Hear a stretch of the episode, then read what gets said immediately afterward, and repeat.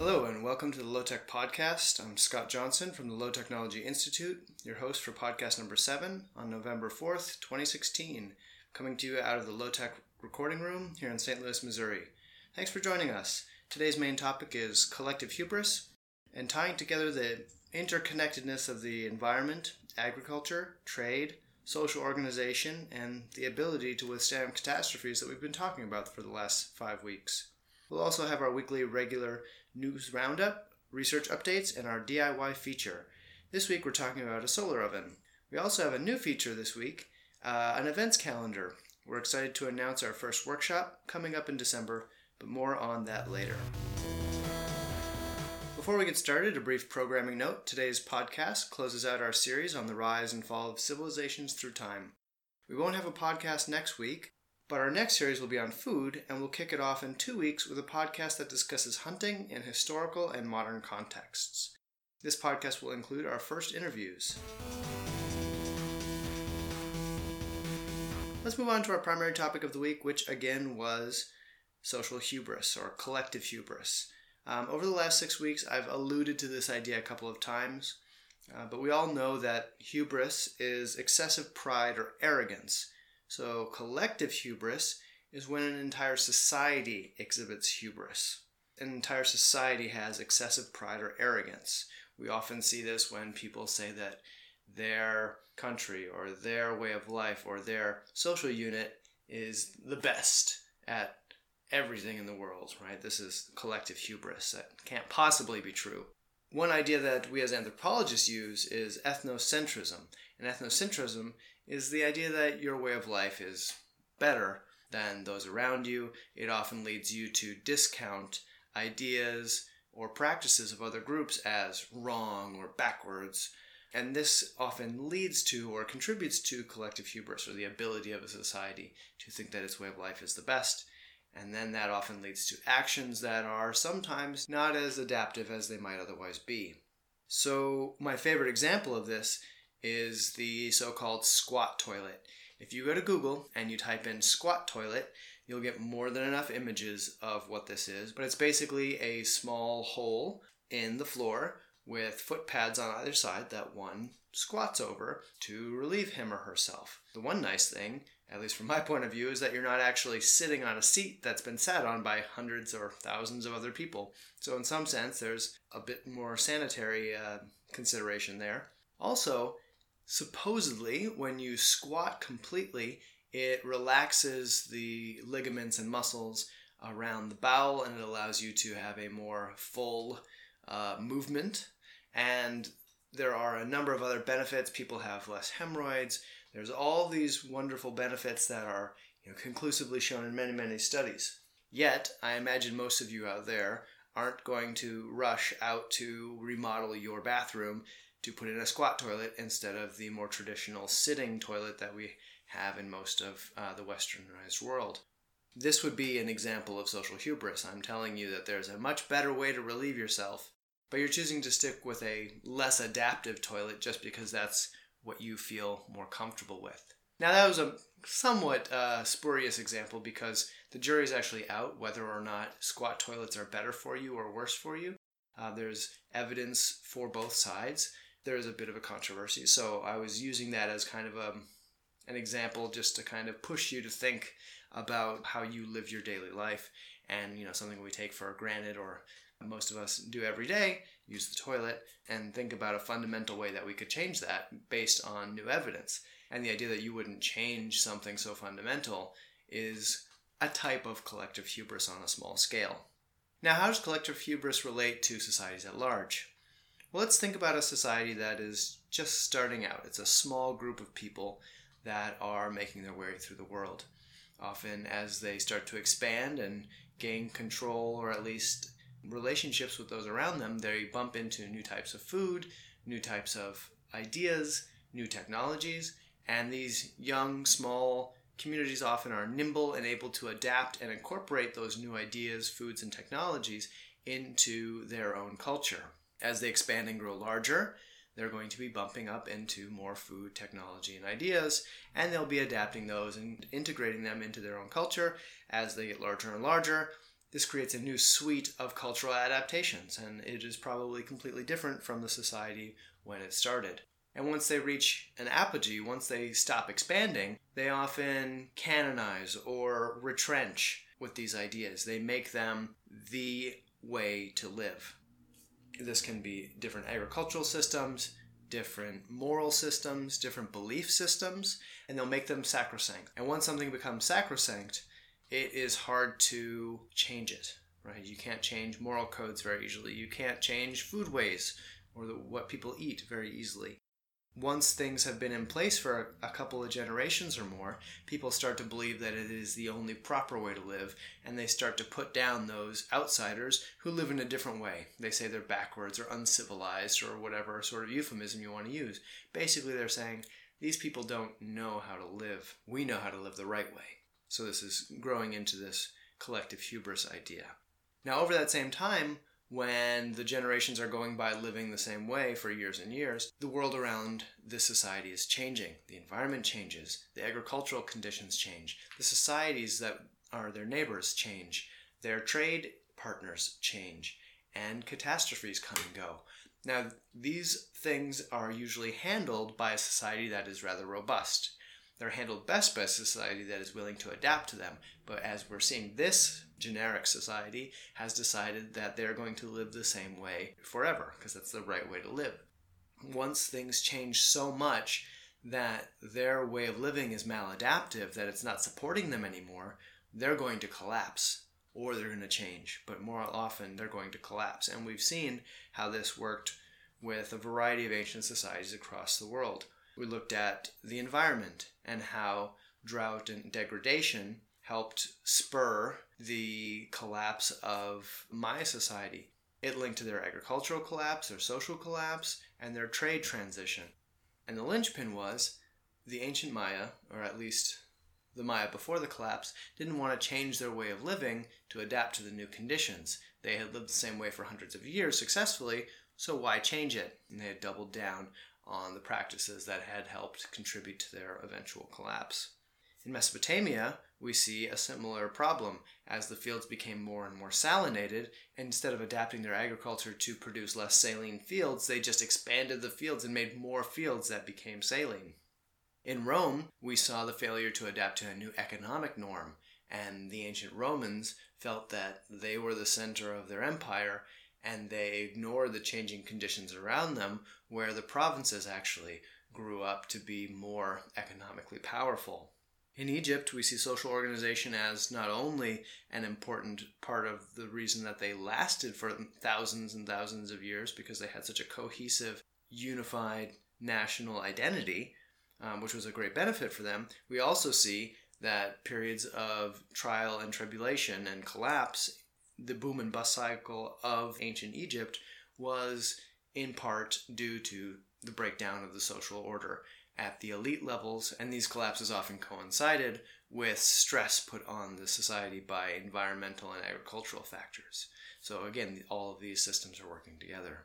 The Aztecs and the Inca, of course, were overpowered by the Spanish, and we like to think, I don't know if we like to think, but it is commonly said that it's because of Guns, Germs, and Steel, which is the famous Jared Diamond book, that the Spanish were able to take over because the compromised immune system of the Aboriginal Americans, as well as their superior weapons and uh, tactical maneuverability and all these different things, allowed the Spanish to take over.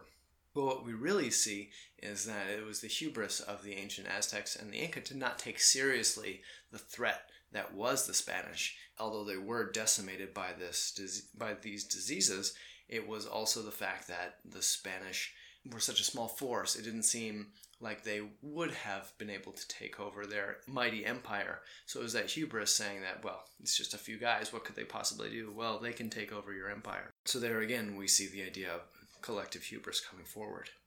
So change is fundamental to human societies, but it's sometimes when you're living in that moment, it's hard to see which changes are most adaptive. So why don't we take a minute and walk through our current society and look at some of the ways that we have hubris in our own society? As far as the environment goes, we continue to believe that we can use fossil fuels with no major restrictions. we think that science will solve climate change. The idea of that is called high modernism by an anthropologist named James C. Scott. This is basically the idea of putting blind faith in technology and invention to solve whatever problems we come up with. But we have to understand that the environment is a huge system and it's taken us 150 years to really start that pendulum swinging by putting tons and tons of carbon in the atmosphere. It's going to take a significant amount of human energy and thought to slow that pendulum down. Just think of the amount of energy we've put into industry over the past 150 years. Stopping those effects are going to take a similar amount of effort, and I don't know if we have it in us in the short near term future. And so this is one point of hubris that we have in our own society. We all know how much we depend on agriculture, yet we continue to push the industrial agricultural model even though we know it's destroying the environment and our health. GMOs might have many benefits, but most of the perceived benefits come from increased application of fertilizer and pesticides, as well as government subsidies and social pressures to increase acreage.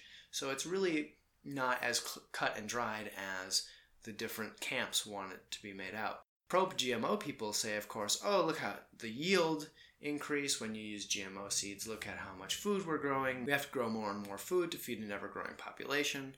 Well, that's too far to one side. That's quite a bit of an overstatement. But on the other hand, we have people who are GMO skeptics who say it's giving us everything from autism to cancer, and we don't have causal links identified, so we can't quite go that far either. GMOs are like any other technology. We have to look at how it affects the society that adopts this technology. And one of the big problems that we see is the massive use of fertilizer that are required for GMOs to be so productive. And that fertilizer, of course, is all derived from fossil fuels, of which we have a limited supply, and we shouldn't just use without restriction. Our current world also relies on long distance transportation of staples. Our trade system is entirely built on long distance transportation, which, of course, is underwritten by massive amounts of fossil fuels. Once we have to cut those out, we're going to have to stop relying on such rapid and long distance transportation to get just the basics to survive. We're going to have to have a much more localized economy for the things we need and maybe trade farther for the things that we can't necessarily make ourselves. Additionally, the overburden or the extra cost and effort of transportation, processing, storage, retail, etc remove many of the efficiencies of industrial production. Sure, an industrial potato field can make way more potatoes than I ever could in my backyard, but then when you have to harvest them, transport them, wash them, sort them, package them, distribute them, warehouse them, sell them, you lose a lot of those efficiencies. So it's a little bit of hubris to say, well, potatoes are so cheap, this must be the most effective way to do it. Well, that's not really looking at the whole picture, and we need to question that very carefully. We might have a little bit of hubris in our own social organization as well. The Egyptians did so well because they had a common bond, but today in the industrialized world, we don't really have one. And do we need a worldwide emergency to bring us together? Sometimes it seems that a common foe is the only thing that unites people, and it's really a shame that it's a common enemy that we need to bring us together. But if we keep these things up, our common enemy is going to be the changing climate, and so you know maybe this will happen, but I just hope it's not too late. Additionally, the way that our society is so led by profit motivated bodies, corporations, and other large entities often dictate public policy.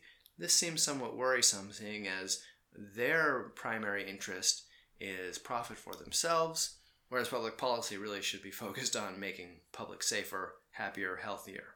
The final thing we talked about was catastrophes, and again, here, instead of planning ahead and stopping the foreseen catastrophes from happening, we let them happen and then deal with the aftermath. It seems like we're lurching from disaster to disaster, and we never have time to get ahead of the game and stop some of these problems before they get any worse. Ebola, I think, is a primary example of this.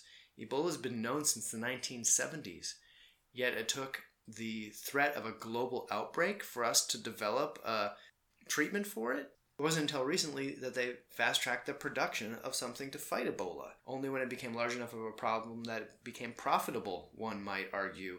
Pretty cynical, but has some truth to it. It's a shame that we waited from the 1970s to now to work on this problem in a serious way. Not to say that there weren't people working on it, but we didn't put a lot of effort behind it until it became almost a global catastrophe. Another example is the California drought. We know that due to environmental change and agricultural practice, social organization, and trade, we are going to suck all of the water out of California. As California is the produce basket of the United States, because we use this long distance transportation network, we are encouraging California farmers to continue using water resources that they're not able to replenish just to export all this produce across the country, even though other parts of the country are perfectly capable of growing produce on their own. It's just more, at this time, economically feasible to grow these things in California and transport them cheaply across the country. Why not move now to a model that is more distributed, where people across the country are growing and distributing produce more locally, and thus saving some of the water in California, keeping it in the ground for the things that really need to be done in California. It's hard to look at our own society objectively and see where we are perhaps engaging in hubris on our own. It's difficult to take ourselves out of our day to day lives and really think about how our system, how our the structure of our society may be leading us to some difficult decisions in the near future. And that's the reason I really started the Low Tech Institute was to think about okay, we know that these challenges are going to be coming in the future, so let's look now at some proactive adaptations that we can adopt on a large scale and research them, troubleshoot them, figure out solutions to problems that are going to be coming so that when they do come, we already have ideas in place as to how we can best adapt to a changing world around us. And that's all I have for the main topic today. Uh, a little shorter than usual, but that's okay. We're wrapping up a long series of discussions, so uh, thanks for sticking with us through it. And uh, our next topic that we're going to be discussing in depth is food. And we'll be kicking that off with a podcast on hunting in two weeks. All right, let's move on to this week's DIY feature. This week we looked at a solar oven that I made this last spring, and it's a parabolic or it's a quarter par- parabolic dish. And the idea is mounting, oh, I think it was about 150 small mirrors onto a curve so that when it's oriented towards the sun, every one of those mirrors bounces the sun right onto the bottom of a pot. This heats up the water or whatever you're cooking inside it, and it can boil water in a matter of 10 minutes if it's a warm day in a clear sky. So it's a pretty effective way to use solar heat to cook, uh, to boil water for emergency situations where you don't have power but you need to disinfect water. This could do it. Or you can cook dinner. Anything you can cook in a crock pot, you can basically make on a solar oven. Even on a partly cloudy day, you can get enough sun coming and going to cook a normal meal. It takes a little bit of practice. You have to plan ahead and get your meal going during the lunch hour often, and then keep it warm through the afternoon, which is pretty easy with a solar oven. It requires a little bit of an unobstructed view to the south so that you can get the arc of the sun through the day. There are simpler, there are many uh, simpler designs. Mine was a little complicated, but it was more of an experiment just to see if I could build it. You can see a video on our blog, which you can find at Low Tech Institute. That's all one word wordpress.com and just click on the blog link there and you'll be able to see the DIY feature this week and other weeks. And now for a few research updates. Been a quiet week. We've been really busy because uh, we're getting ready for a couple major uh, changes around here involving a move and a couple other things. So stay tuned for more news about that. I have been keeping the mushroom research going and what that means is I've been uh, turning over the composted horse manure that I have working right now. It's still heating up to about 140 degrees every time I turn it. So that means it's still too hot to put the mushroom spores in, but I did get spawn uh, in the mail. Finally, I found somewhere to supply me with some button mushroom spawn. So my plan right now is to pack the compost into mushroom beds and once it's ready, I will uh, spawn one bed with the mushroom spawn, which is basically the root structure that will spread out and take over this bed.